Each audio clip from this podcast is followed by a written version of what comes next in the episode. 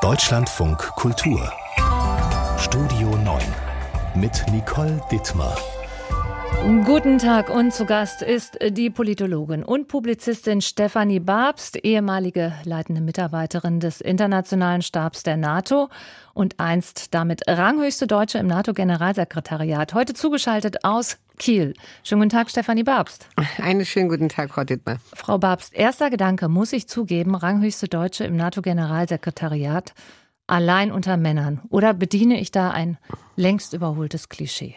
Also das ist ja schon eine Weile ähm, oder liegt eine Weile zurück, dass ich diese Position innehatte. Mittlerweile ist, glaube ich, das Bild da sehr viel gemixter und auch richtigerweise. Es gibt eine ganze Reihe von wirklich äh, sehr kompetenten und motivierten Frauen, die auch im NATO-Hauptquartier jetzt arbeiten auf unterschiedlichen Ebenen. Aber ich würde mir natürlich wünschen, dass wir irgendwann mal eine weibliche NATO-Generalsekretärin hätten. Unbedingt. Äh, Sie waren dort aber ja auch viele Jahre, äh, von, wenn ich das richtig gelesen habe, von 2006 bis 2020. Da hat sich vermutlich auch einiges verändert. Ne? Also ich war insgesamt äh, 22 Jahre äh, mhm. in Brüssel Noch und ja, einen großen Teil meines beruflichen Lebens habe ich dort verbracht. Aber wir sind noch nicht so weit, ähm, dass ich, glaube ich, ähm, in Bälde eine weibliche NATO-Generalsekretärin melden könnte. Auf jeden Fall hoffe ich das. Ich gebe meine Hoffnung da nicht auf. Wir sind in jedem Fall froh, dass Sie es auch ins Funkhaus nach Kiel geschafft haben, weil da haben, das haben Sie uns vorher erzählt, es waren auch noch ein paar Trecker im Weg heute. Äh, Gott sei Dank jetzt nicht unmittelbar bei mir, aber es gibt hier in Kiel heute auch eine weitere Bauern- oder Trecker-Demonstration. Aber ich habe das so verstanden, dass diese Trecker sich von einer anderen Seite der Stadtmitte nähern. Insofern hatte ich bis dato Glück. Ich bin ohne Probleme in die Stadtmitte gekommen und hoffe, werde auch wieder rauskommen. Ja, sortieren wie immer die politischen Themen des Tages und Woche. Bauernproteste gehören diesmal nicht dazu. Stattdessen wollen wir natürlich Ihre militärstrategische Expertise nutzen um auf die Kriege in der Ukraine und auch in den Nahen Osten zu schauen. Stefanie Babs im Deutschlandfunk Kultur. Wir kommen zur politischen Überraschung dieser Woche, zumindest haben es viele so formuliert, die vom EU-Gipfel in Brüssel gekommen ist und deren Verkündung EU-Ratspräsident Charles Michel auf der Plattform X mit dem kurzen Satz We have a deal eingeleitet hat. A Deal, an dem sich auch Ungarn beteiligt hat und er lautet, wir unterstützen die Ukraine mit weiteren 50 Milliarden Euro. Stefanie Babst, diesen Deal zu erreichen, beziehungsweise die vorhergehende Blockadehaltung Ungarns war der eigentliche Grund, warum der Gipfel überhaupt stattgefunden hat. Von daher könnte man sagen, was anderes als dieses Ergebnis wäre eine Katastrophe gewesen. Waren Sie dennoch auch überrascht?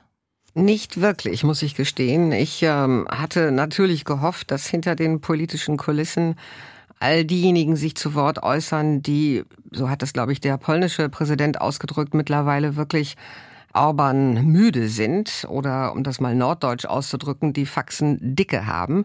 ähm, und äh, diese Zahl der Stimmen ist ja wirklich äh, deutlich gestiegen und die haben, glaube ich, sehr ähm, vehement argumentiert, dass Ungarn sich tatsächlich mit einem Artikel 7 mal auseinandersetzen müsste, der also vorsieht, dass man notfalls auch ein Mitglied suspendieren kann oder vielmehr die Rechte dieses Mitgliedes beschränken kann.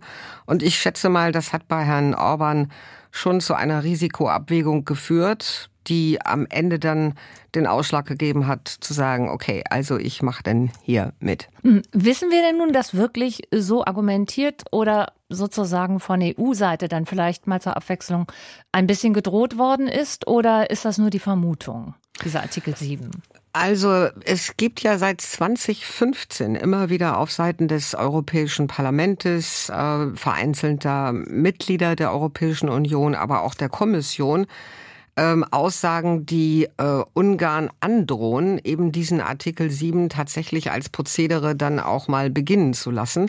Das hat sich an verschiedenen Dingen festgemacht, auch an der Art und Weise, wie äh, die Regierung Orban während der Corona-Zeit ähm, sich selber noch mal ein, ein Stückchen machtpolitisch verfestigt hat und Rechte eingeschränkt hat und, und, und. Also mit diesem Damoklesschwert lebt Ungarn jetzt schon eine ganze Zeit, aber in den letzten zwei Jahren ist der Widerstand insbesondere mit Blick auf die Ukraine ja so vehement geworden, dass mehr und mehr Stimmen ganz konkret laut geworden sind, die gesagt haben, das werden wir jetzt nicht nur akademisch theoretisch überlegen, sondern das werden wir dann auch tatsächlich so machen. Also es stand mhm. zumindest sehr konkret im Raum. Und vielleicht haben aber auch deswegen so viele von einer Überraschung gesprochen, weil anders als vielleicht von manch einem befürchtet, wurde diesmal kein Erpressergeld gezahlt, wovon viele beim letzten Gipfel im Dezember gesprochen haben. Da wurden vorher noch mal schnell 10 Milliarden Euro freigegeben an Ungarn. Hm. Diesmal war das nicht so. Die 20 Milliarden an Hilfen sind wegen der Rechtsstreitigkeiten immer noch eingefroren und Ungarn hat man faktisch eigentlich auch keine Zugeständnisse gemacht, oder? So ist es. Ähm, es gibt noch einen kleinen Kaviat, dass ähm, man eben halt sich ähm, darauf eingelassen hat, ähm, die Zahlung von den 50 Milliarden auch ähm, in Abständen zu überprüfen. Ich glaube, in einem Abstand von zwei Jahren nochmal auf die Tagesordnung zu setzen und zu schauen, wie das Geld tatsächlich dann auch verwendet wird. Das lässt äh, Ungarn, aber auch andere natürlich die Möglichkeit, nochmal da eventuell reinzugrätschen. Aber gegenwärtig, glaube ich, ist es kein Thema ähm, und wird auch in absehbarer Zeit nicht sein. Aber wenn ich das noch anfügen darf, Ungarn wird ja in der zweiten Jahreshälfte äh, turnusmäßig den Vorsitz im Rat bekommen. Und da könnte ich mir vorstellen, dass da einige Regierungen nicht gerade happy sind, äh, ob der Aussicht, eben genau diese Regierung in Ungarn zum Vorsitzenden des Europäischen Rates zu sehen. Mhm. Auf der anderen Seite hat dieser Deal auch wirklich gezeigt, dass äh, Ungarn jetzt immer mehr alleine ist, beziehungsweise Herr Orban. Ne? Äh, Polen ist auch nicht mehr an seiner Seite, also von daher muss er sich vielleicht so ein bisschen bewegen. Ja und nein, also wir haben ja leider mittlerweile auch noch einen anderen autoritär-populistischen, ukrain-skeptischen Ministerpräsidenten in der Slowakei, mhm. Herrn Fico, äh, von dem kommen auch ähnliche Töne. Und wir werden abwarten müssen, äh, ob und in welcher Form sich die Regierung in den Niederlanden unter dem Rechtspopulisten Wilders äh, bildet und wie sie sich dann suggerieren wird, wie sie sich dann auch in solchen Grundsatzfragen wie ähm, der Unterstützung gegenüber der Ukraine verhalten wird. Also hier sind durchaus ein paar Aspiranten, die ein grundsätzliches Problem für uns darstellen. Mhm. Trotzdem wurde nach diesem Gipfel über dieses wichtige europäische Signal äh, der Einigkeit äh, gesprochen, äh, was ja auch oft nicht so ist. Wichtig vor allem im Ukraine-Krieg als Signal Richtung Russland? Absolut. Ähm, also es ging hier wirklich am Ende auch um die Glaubwürdigkeit der Europäischen Union als ein wichtiger strategischer Akteur. Und natürlich haben die Regierungen in Peking, in Moskau, in Teheran, in anderen autoritären Regimen ähm, das alles sehr intensiv mitverfolgt und die Botschaft, die am Ende rausgekommen ist, ist nicht nur für die Ukraine wirklich äh, lebenswichtig, langfristig finanzielle und wirtschaftliche Hilfe aus Brüssel zu bekommen, sondern auch für die Europäische Union und ihre politische Glaubwürdigkeit. Mhm, aber eben, wie Sie sagen, nicht nur wichtiges Signal der Geschlossenheit seitens der EU, sondern auch Geld, diese 50 Milliarden, die die Ukraine dringend braucht in diesem Krieg ähm, und den Sie als Militärstrategin natürlich noch ganz genau verfolgen. Darüber reden wir gleich dann nochmal genauer. Stefanie Babs im Deutschlandfunk Kultur. Sie hören Deutschlandfunk Kultur, Studio 9 der Tag mit der Politologin Stefanie Babst, ehemals ranghohe Mitarbeiterin der NATO, Publizistin und jetzt auch politische Beraterin in militärstrategischen Fragen. Und deshalb bietet es sich natürlich an, nochmal genauer auf den Krieg in der Ukraine zu schauen. Ein Krieg, Frau Babs, der jetzt fast zwei Jahre dauert, was mit dazu beiträgt, dass die mediale Aufmerksamkeit vielleicht auch so ein bisschen nachgelassen hat. Es wird nicht mehr jeden Tag so ganz genau hingeschaut. Hinzu kommt der Krieg im Nahen Osten. Ist das auch Ihre Wahrnehmung, dass sich der Fokus vielleicht so ein bisschen verschoben hat? Ja, es ähm, hat sich durchaus verschoben. Ich habe auch damit gerechnet, dass ähm, irgendwann der Krieg, zumindest hier bei uns in Deutschland, ein Stück weit so eine Art von Hintergrundgeräuschkulisse wird, was natürlich überhaupt nicht äh, angemessen ist, wenn ich das gleich anfügen darf, weil es handelt sich immer noch um einen absolut ungeheuerlichen Angriffskrieg in der Mitte Europas, in unserer unmittelbaren Nachbarschaft. Ähm, eigentlich müssten wir alle nach wie vor ähm, der Meinung sein, ähm, wir müssen uns gegen diese Aggression wirklich in jeder Form mitwehren, die da von Russland ausgeht. Aber das schwingt in unserer politischen Diskussion leider nicht mit. Mhm.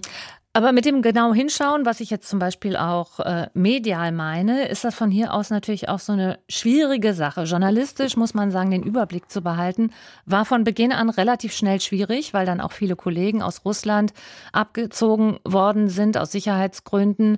Deshalb werden dann immer wieder Experten wie Sie zu Rate gezogen. Wie gelingt es Ihnen überhaupt, den Überblick zu behalten, um mal so ein bisschen in Ihr ja, in Ihren Arbeitsprozess äh, Einblick zu erhalten. Wie arbeiten Sie? Also ich gehöre zu denjenigen, die sich wirklich fast ähm, jeden Tag, ich will nicht sagen 24 Stunden, das wäre natürlich komplett übertrieben, aber viele Stunden am Tag, äh, viele Tage in der Woche, seit zwei Jahren ununterbrochen mit diesem Krieg beschäftigen. Ich lese sehr viel, also alles, was ich an Primär- und Sekundärquellen finde arbeite ich durch, um mir eben einen Überblick zu verschaffen. Ich spreche natürlich sehr viel mit den Kollegen und Kolleginnen ähm, aus äh, anderen Hauptstädten, die das ebenfalls verfolgen. Wir tauschen uns da sehr intensiv aus, was unsere Hypothesen angeht, unsere Annahmen über die weitere Entwicklung. Es gibt eine ganze Reihe von exzellenten offenen Quellen, die auch beispielsweise im militärischen Bereich einen sehr, sehr guten Lageüberblick geben, aber man was, muss sich was halt heißt offene Quellen? Entschuldigung. Offene Quellen heißt also, Sie gehen beispielsweise zum Institute of the Study of the War.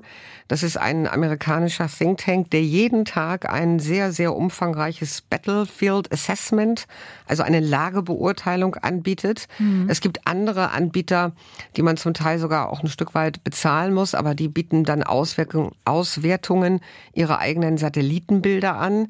Also ähm, es gibt ähm, sehr, sehr viel Material und ich glaube, die Kunst ist, sich äh, in dieser allgemeinen Riesengeräuschkulisse, dieser medialen Meinungskulisse irgendwie durchzuarbeiten und wirklich sich selbst auch mit einigen wichtigen Themen zu beschäftigen und dann darauf auch genau zu gucken und nicht nur den hinterher zu laufen, die Meinung machen. Also es mhm. werden ja sehr viele Meinungen angeboten. Äh, das ich, stelle ich mir auch wirklich schwer vor, sich da immer wieder ein Urteil bilden zu können, wenn man abwägen muss zwischen den vielen Meinungen, die auf dem Markt sind und äh, wirklich sachlicher Information. Ja, also ich habe da natürlich einen Vorteil, weil ich mich in meinem beruflichen Leben äh, genau mit diesen Fragen immer wieder auseinandersetzen musste, ob das nun Operationen in Afghanistan waren oder andere, die die NATO unternommen hat. Äh, am Ende ist es sozusagen ein analytisches Toolset, das sie nutzen, um eben letztendlich wirklich auch einen sehr guten Überblick über die sowohl militärische oder gesellschaftlich-politische Lage zu bekommen und dann die richtigen strategischen Fragen zu stellen. Hm. Stichwort Lage, dann schauen wir doch mal aufs Kriegsgeschehen aktuell. Wie stellt sich für Sie die Lage im Moment dar? Also die äh, Ukrainer sind jetzt äh, fast im dritten Kriegsjahr angekommen und haben sich wirklich super tapfer, geradezu heroisch da als Bollwerk erwiesen, aber natürlich unter gewaltigen äh, menschlichen und auch materiellen sonstigen Verlusten. Das muss man äh, schon so sagen. Aber es sieht militärisch nicht so wahnsinnig gut für sie aus, weil sie eben in vielen, vielen Bereichen nicht das tun konnten und weiter tun können, was sie eigentlich auch operativ planerisch vorbereitet haben. Weil nicht weil, genügend Waffen zur Verfügung genau, stehen? Genau, wir geben ihnen eben nicht genug Waffen, nicht genügend Munition, nicht die militärischen Fähigkeiten oder Waffen, die sie ja auch angefragt haben. Da sind wir beispielsweise wieder bei dieser elendigen Taurus-Debatte in Deutschland. Das sind ja keine Wünsche, die die Ukrainer äußern, weil ihnen nichts anderes und Besseres einfällt, sondern weil ein solches Waffensystem für eine bestimmte militärische Operation essentiell ist, wenn sie beispielsweise ähm, auf der Krim ähm, wichtige militärische russische Ziele ausschalten wollen, brauchen sie solche Marschflugkörper. Und so gibt es viele andere Fähigkeiten, die ihnen ebenfalls nur in sehr begrenztem Maße zur Verfügung stehen. Und das alles macht das natürlich unglaublich schwer für jeden ukrainischen Soldaten und jeden ukrainischen militärischen General, der da etwas planen und umsetzen will. Mhm. Auf der anderen Seite äh, muss man auch noch mal sagen, diese Debatten in Deutschland sind natürlich viel kritisiert worden, äh, aber Deutschland ist nach den USA der größte Waffenlieferant der Ukraine. Auch sehr zögerlich sind wirtschaftsstarke Länder wie Frankreich, Italien und Spanien. Müsste man da nicht auch versuchen, mehr Druck zu machen? Mm, dazu möchte ich einen Punkt noch sagen. Ich weiß, dass die Bundesregierung das sehr, sehr gerne immer in den Vordergrund schiebt und sagt, wir sind der zweitgrößte größte. Das mhm. ist aber nicht ganz korrekt, denn wir sind im Mittelfeld, ich glaube irgendwo auf Platz 13, wenn Sie die Wirtschaftsleistung Deutschlands äh, daran messen. Was sind wir grundsätzlich bereit, gemessen an unserem Bruttoinlandsprodukt für die Ukraine zu geben? Und da sind viele Länder, insbesondere die kleineren baltischen Republiken oder die skandinavischen Länder, uns weit voraus. Ähm, also es ist nicht so, dass das, was wir, man sagt im Englischen pledgen, also was wir sozusagen ankündigen an Waffenhilfe, ja auch eins zu eins dann zügig ankommt. Wir haben beispielsweise insgesamt 18 Leopard-Panzer entlang einer Frontlinie von über 1300 Kilometern. Dann können Sie sich eben fragen, was kann man mit einem, mit einer solchen Zahl anfangen? Mhm. Nicht? Also das ist ähm, sehr mit Vorsicht zu genießen. Und Sie haben natürlich recht. Äh, andere Staaten können da auch mehr tun, insbesondere die Franzosen und die Südländer. Und das ist natürlich auch immer wieder Gegenstand der Diskussion im Bündnis, aber wird natürlich auch von Präsident Zelensky immer wieder ein- und angefordert. Hm. Jetzt wurde in den äh, vergangenen Wochen, Monaten auch immer mal wieder so eine Zwischenbilanz gezogen, äh, versucht, eine Prognose abzugeben. Kann die Ukraine diesen Krieg gewinnen? Nein, jetzt ist Russland wieder äh, am Zuge. Da haben aber auch viele gesagt, ich erinnere mich an die Aussage von Sönke Neitzel, der gesagt hat, sowas kann sich innerhalb von Wochen wieder ändern. Äh, die Fakten, die dann auf einmal in die eine Richtung weisen, weisen jetzt in die andere. Äh, wie sieht das im Moment aus? Kann die Ukraine diesen Krieg gewinnen aus Ihrer Sicht?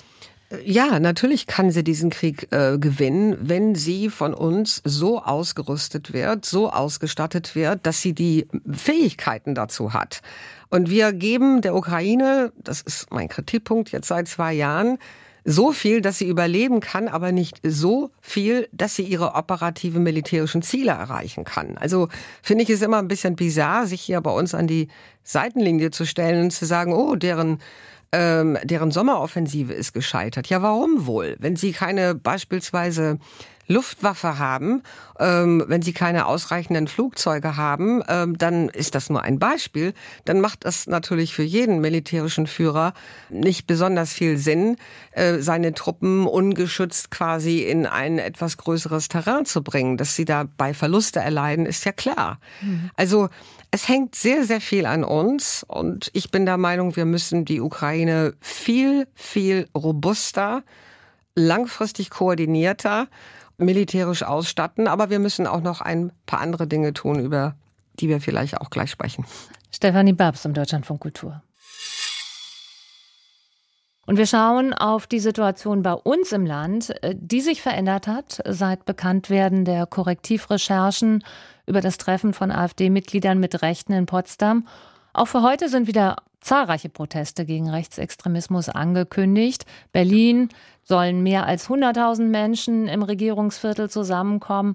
Aber anders als bei vorhergehenden Demos wurde dieses Mal bundesweit zu Protesten aufgerufen.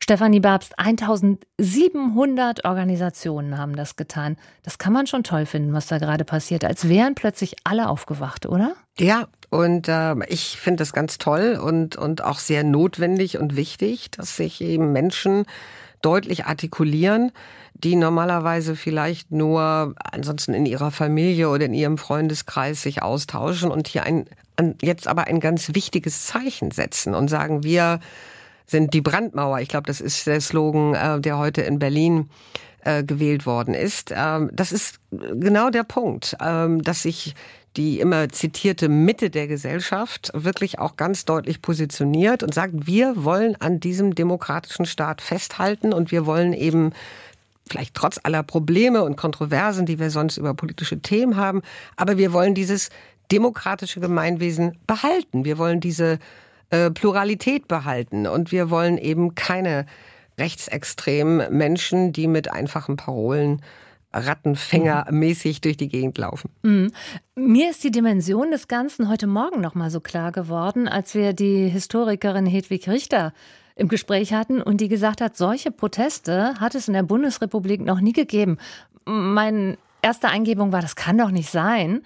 Ist aber so. Und gleichzeitig gibt es offenbar eine zunehmende Politisierung der Menschen in Deutschland. Da gab es jetzt die jüngsten Umfragen, dass immer mehr Menschen Parteimitglied werden. Allerdings auch, muss man auch dazu sagen, auch die AfD verzeichnet Mitgliederzuwächse.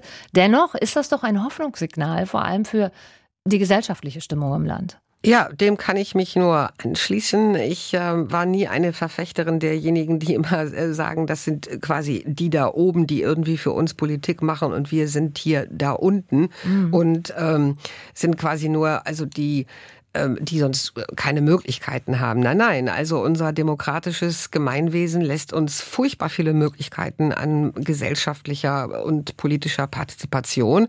Man muss es nur wollen. Man muss dann letztendlich auch ähm, anfangen, sich äh, zu beteiligen. Und das kann natürlich ähm, dazu führen, dass die Debatte über bestimmte Themen, jetzt Inhalte vielleicht noch ein bisschen lebhafter oder vielleicht sogar auch polarisierter wird. Aber am Ende des Tages ist, glaube ich, die Botschaft der letzten äh, paar Wochen, wir wollen wirklich unsere demokratische Bundesrepublik behalten und wir sind äh, nicht der Meinung, wir überlassen äh, sie anderen. Mhm. Die Frage ist, was diese Botschaft dann auch wirklich bewirken kann. Man könnte sagen, Zeichen für eine stabile Demokratie, aber auf der anderen Seite gründen sich natürlich auch neue Parteien wie das Bündnis Sarah Wagenknecht, wie vermutlich eine neue Partei, die Ex-Verfassungsschutzpräsident Maaßen angekündigt hat, zusammen mit der Werteunion. Das sind Parteien, die ganz klar die Unzufriedenen im, im Land einsammeln wollen. Da könnte man jetzt sagen, die helfen der AfD, Wähler abtrünnig zu machen. Nur die Frage, ob das Ergebnis am Ende so viel besser ist, wenn die einst großen Volksparteien immer kleiner werden. Also Parteiensysteme sind ja nie statisch. Auch unser Parteiensystem ist eigentlich nie komplett statisch gewesen. Und ich halte es zunächst einmal für eine gute Sache, wenn sich Parteiensysteme wirklich entlang auch gesellschaftlich, wirtschaftlich, politischer und sonstiger Themen entwickeln. Ähm, das ist in anderen europäischen Staaten auch so. Man muss nur genau aufpassen, wo sozusagen sich an den Rändern äh, Menschen sammeln, die dann letztendlich nicht mehr auf dem Boden der Regeln stehen wollen, also auf dem Boden unserer Verfassung. Ähm, und da glaube ich, ist es gut, dass jetzt das Bewusstsein dafür auch größer geworden ist, genau zu schauen, wer ist denn jetzt eigentlich noch ähm, sozusagen auf dem Boden der Verfassung und wer ist es nicht mehr? Wer verletzt die Regeln permanent? Und welche Instrumentarien haben wir, auch rechtliche, um dagegen vorzugehen? Das ist tatsächlich die Frage, wie geht man mit den Rändern um? Ich war zufällig diese Woche im Bundestag und habe Alice Weidel da auch nochmal äh, live verfolgen äh, dürfen, die AfD-Chefin, als sie geredet hat und da wieder von der Hilfsstasi korrektiv sprach, wo man ja einfach nur kopfschüttelnd daneben sitzt und denkt, äh, ähm, wie kann das die Menschen erreichen? Es erreicht aber eben offenbar doch viele und die erreichen ja überhaupt gar keine rationalen Argumente. Ne? Ja, ähm, das wird häufig gesagt, wobei ich glaube, dass ähm, ja, dass es ein sehr viel komplexeres Bild gibt, warum Leute sich eben diesen Rattenfängern anschließen oder diesen Parolen anschließen oder meinen, sie wollen ihren Protest nun unbedingt durch eine durch ein Kreuz bei der AfD ähm, ausdrücken. Das sind ja sehr unterschiedliche individuelle Einstellungen und die haben am Ende, glaube ich, aber auch was damit zu tun, dass die Erwartungshaltung, die Menschen in Deutschland haben gegenüber unserer Regierung, den etablierten Parteien, insbesondere natürlich die in der Regierungsverantwortung sind, doch ja, sich zum Teil wirklich, ähm, die sind sehr enttäuscht. Und äh, das macht man dann an den Inhalten fest. Aber das die Gefahr ist, dass das dann äh, leider häufig so eine allgemeine Brühe wird, wenn ich das mal so sagen darf, von Unzufriedenheit. Und da müssen die Parteien und natürlich auch die Ampelregierung sehr aufpassen, dass sie sich nicht ähm, zu weit entfernen von dem, wie das Leben eigentlich in, ja, für viele Menschen in Deutschland aussieht und welche, welche Bedenken und welche Sorgen sie de facto haben. Mhm. Sorgen, Bedenken ernst nehmen ist das eine. Von Vertretern rechts der Mitte wird ja immer gerne der europäische Vergleich bemüht. Schaut nach Italien, nach Schweden, nach Frankreich. Überall erstarken die Rechten. Das ist der Trend. Wir haben ja zu Beginn der Sendung über den Ukraine-Deal auf dem EU-Gipfel gesprochen. Vor diesem Hintergrund habe ich gedacht, äh, der zunehmenden Populismen und rechten Tendenzen in Europa ist das auch in dieser Hinsicht ein wichtiges Signal, oder? Dass die EU eben doch noch gemeinsam was zustande kriegt. Ja, das ist absolut richtig. Das ist auch wirklich ein ganz wichtiger Punkt. Aber ich wollte noch sagen, natürlich ist jetzt nicht jede rechte Partei eine, die von äh, Moskau unterwandert und finanziert ist. Mhm. Aber es gibt, wenn Sie die rechtsextremen Parteien und Gruppierungen in Europa anschauen, seit längerer Zeit ganz konkrete ähm, nicht nur Verdachtsmomente, sondern auch Belege dafür, dass viele dieser Parteien und Gruppierungen wirklich auch bewusst von Russland politisch, ideologisch, finanziell, wirtschaftlich und sonst wie unterstützt werden. Für Moskau sind diese Parteien ein perfektes Einfallstor, um mhm. uns zu destabilisieren. Das darf man auch nicht aus dem Blick verlieren. Wir schauen auf den Krieg im Nahen Osten, von dem es gar nichts Gutes zu berichten gibt. In den laufenden Verhandlungen über eine erneute Feuerpause und Freilassung weiterer Geiseln. Da zeichnet sich weiterhin keine Einigung ab. Der Krieg geht also weiter und der israelische Verteidigungsminister Galland hat angekündigt, man werde nun auch die Hamas-Brigade in Rafah erreichen und zerschlagen. Rafah, das ist der südlichste Teil des Küstengebiets, dicht besiedelte Stadt und Annalena Baerbock hat eindringlich an Israel appelliert, davon Abstand zu nehmen. Stefanie Babs, die Frage, ob Israel sich davon beeindrucken lässt, oder? Tja, das ist für die äh, Israelis natürlich eine ausgesprochen schwierige grundsätzliche Lage, aber auch jede einzelne militärische Operation muss ja abgewogen werden. Und so wie ich meine ehemaligen, wenn ich das so sagen darf, israelischen Kollegen kenne, werden sie das auch tun. Ähm, man darf nicht vergessen, der Ausgangspunkt ist eben, die Hamas ist eine existenzielle Bedrohung für den Staat Israel und für die Israelis. Also versucht die israelische Regierung, diese Bedrohung zu eliminieren. Das würden sicherlich auch andere Staaten tun, die in einer ähnlichen Bedrohungslage wären. Aber es ist nun mal ein Gebiet, das super, super eng besiedelt ist und in dem sich sehr, sehr viele Zivilisten und Flüchtlinge aufhalten. Also muss jede Operation abgewogen werden. Und ähm, ja, ich glaube, da gibt es innerhalb auch der militärischen Führung in Israel und innerhalb auch der Parteienlandschaften unterschiedliche Stimmen, wie weit man da beispielsweise gehen kann, ob man Feuerpausen mehr und öfter zulassen soll. Und äh, ja, das Ganze ist eine, eine echt eine schwierige Geschichte, ein schwieriges Unterfangen für die hm, Israelis. Von Beginn dieses Krieges an wurde, ja, wurde über die Verhältnismäßigkeit geredet. Jetzt hat man schon den Eindruck, je länger dieser Krieg dauert, äh, dass die Unterstützung für Israels schon bröckelt. Ja, äh, insbesondere in den Vereinten Nationen hat man das ja bei verschiedenen Abstimmungen gesehen oder in anderen äh, internationalen Organisationen ist die Kritik auch sehr laut geworden. Die Israelis sagen, äh, das ist nicht fair, weil wir haben uns, wie ich eben schon sagte, wirklich mit einer existenziellen Bedrohung hier auseinanderzusetzen. Und äh, die kann man ja nicht wegreden oder mit diplomatischen Mitteln irgendwie nur versuchen aufzuheben. Ich schätze mal, dass äh, die Israelis auch, weil ein Stück weit diese Operation sehr eng mit dem politischen Schicksal des Regierungschefs, also Herrn Netanyahu, verbunden ist, weiter auf diesem Wege trotz aller internationalen Kritik gehen werden. Mhm.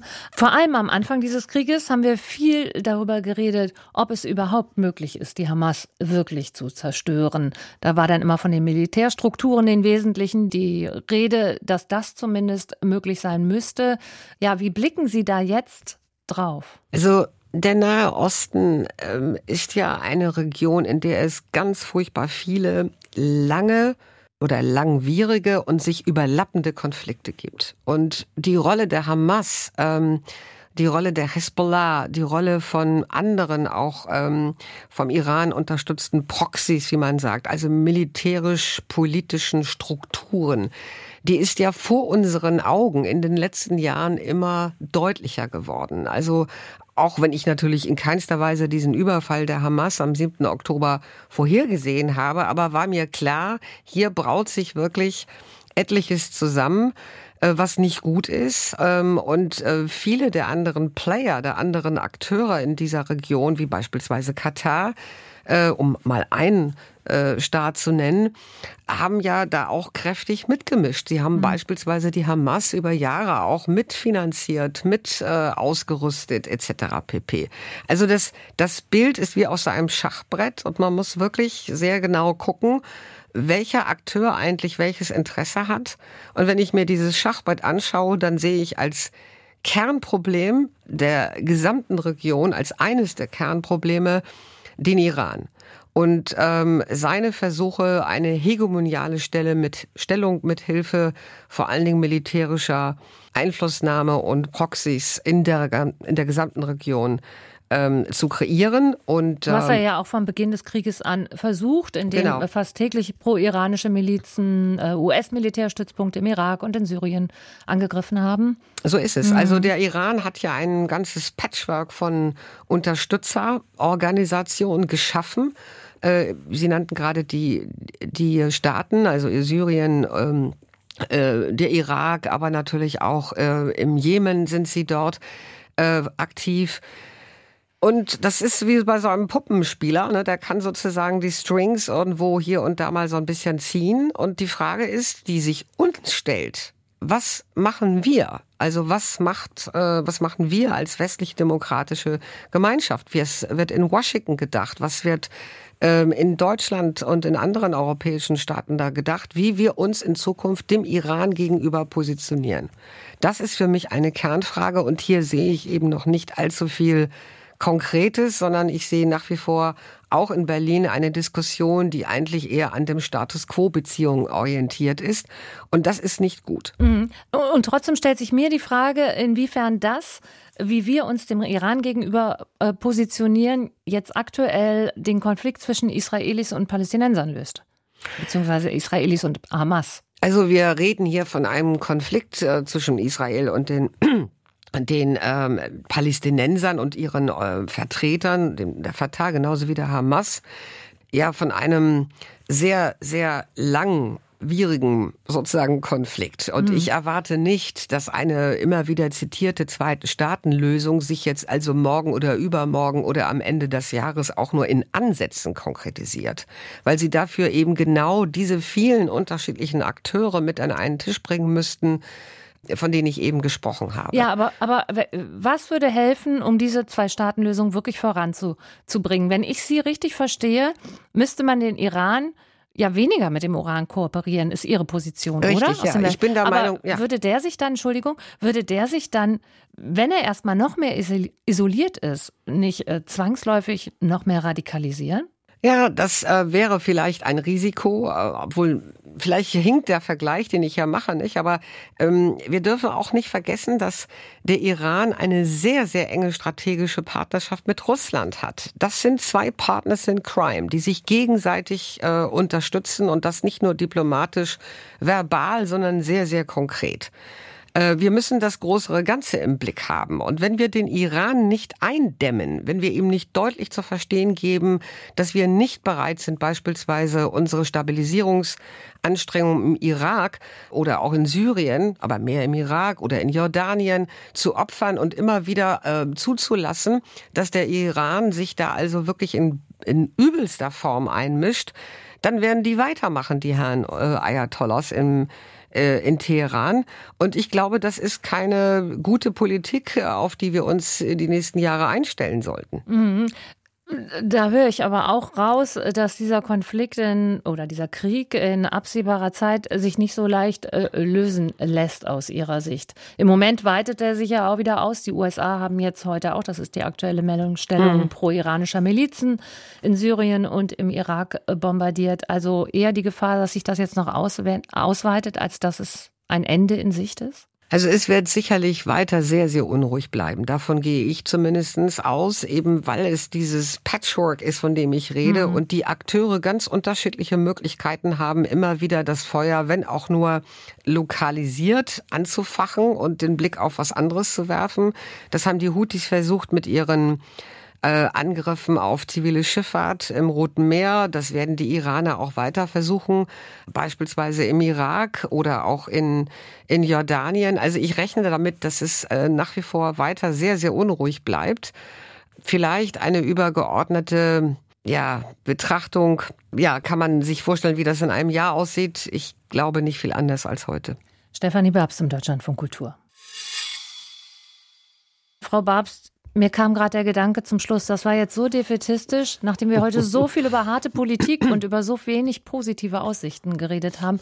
Ein positiver Gedanke zum Schluss, den brauchen wir noch, um rauszugehen aus dieser Sendung. Also Defetismus ist überhaupt keine gute Sache. Nüchtern und zielorientiert irgendwo drauf zu gucken. Ja, lassen Sie mich sagen, ich habe ähm, äh, vor wenigen Tagen einen Vortrag gehalten bei der American Academy in Kiew.